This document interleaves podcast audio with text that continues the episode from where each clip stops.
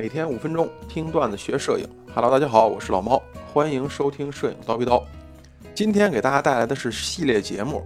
到底什么是街拍的第一集。摄影师们，随意的街拍已经违法了。一说到街拍，相信广大影友们脑海里面先跳出的是一堆地名：太古里啊、春熙路、三里屯、七九八、南京路、田子坊，对吧？然后就是闪现出各种主动出现在照相机镜头前面的美女，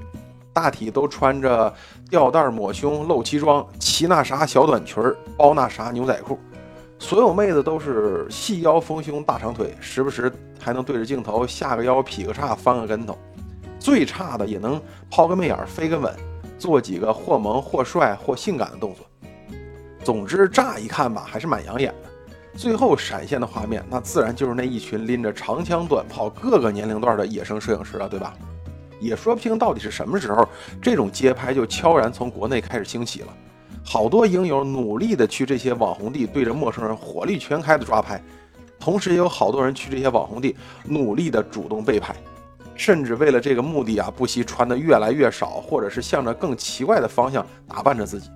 在这种网红经济的推动下，两拨人也算是一拍即合。努力的创作着，也展现着。毕竟每天拍到的美女超级多，而且呢，美女又都为了被拍而穿的更少或更个性，打扮的更精致。于是有些摄影师就开始追着小姐姐的大腿屁股拼命的按下快门。所以说呀，在这些网红地被摄影师追着拍的，不一定是因为你穿搭时尚，也有可能是因为你内裤的痕迹过于的耀眼。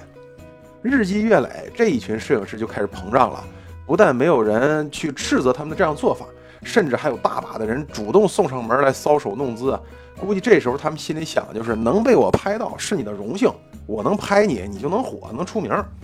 但是他们从来没想过，面前的女生是不是就单纯是来逛个街的，是不是真的想被你们街拍？一律拎着照相机围追堵截，给很多不想被拍的女生造成了很大的困扰。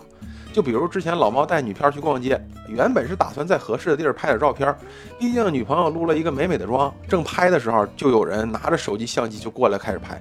当时真的是超级反感。你说做人这点 C 数都没有吗？问不问就开始拍，跟你有一毛钱关系啊？我不让拍，要求他们删掉照片，那时候人家还一脸不乐意啊，就那表情就好像说我拍你是你荣幸，你还敢要求让我删？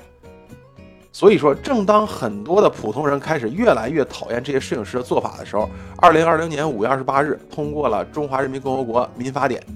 在这一部最新的民法典中，关于肖像权部分就有了最新的解读了。虽然对于普通大众来说，啊，这些法律条文通常是晦涩难懂的，但是总的来说，法案开始实行之后，摄影爱好者们，你们在随意街拍的时候就有可能违法了。至于民法典的原文，老猫就不在这多说了。有兴趣的影友可以自行搜索一下。大体的意思呢，帮大家总结了一下，就是未经肖像权人的允许，街拍摄影师拍摄并发布，那你就是侵权了。也就是说，不论是不是商业用途，只要未经肖像权人的同意，你拍摄了侵权，你发布了侵权。那不拍脸不就行了吗？也不，肖像权内涵已经从以面部为中心扩大到了可被识别的标准了。不仅仅是看拍不拍脸，而是人物的整体的特征，比如说服饰啊、纹身啊、发型啊、身体残疾等等，都可以看作可被识别的范畴。千言万语化成一句话：只要是未经肖像权人的允许，不管各位摄影师是以艺术创作为目的，还是以盈利的商业行为为目的，只要拿起照相机对准了自然人强行拍摄，那么你就是侵权。最新的民法典这样规定的目的，主要也是在扩大肖像权的保护，同时也保护公民的隐私权。所以呢，老猫在这里也呼吁一下广大影友，在进行街拍创作的时候，一定要想好自己的行为是否对拍摄者造成了困扰，也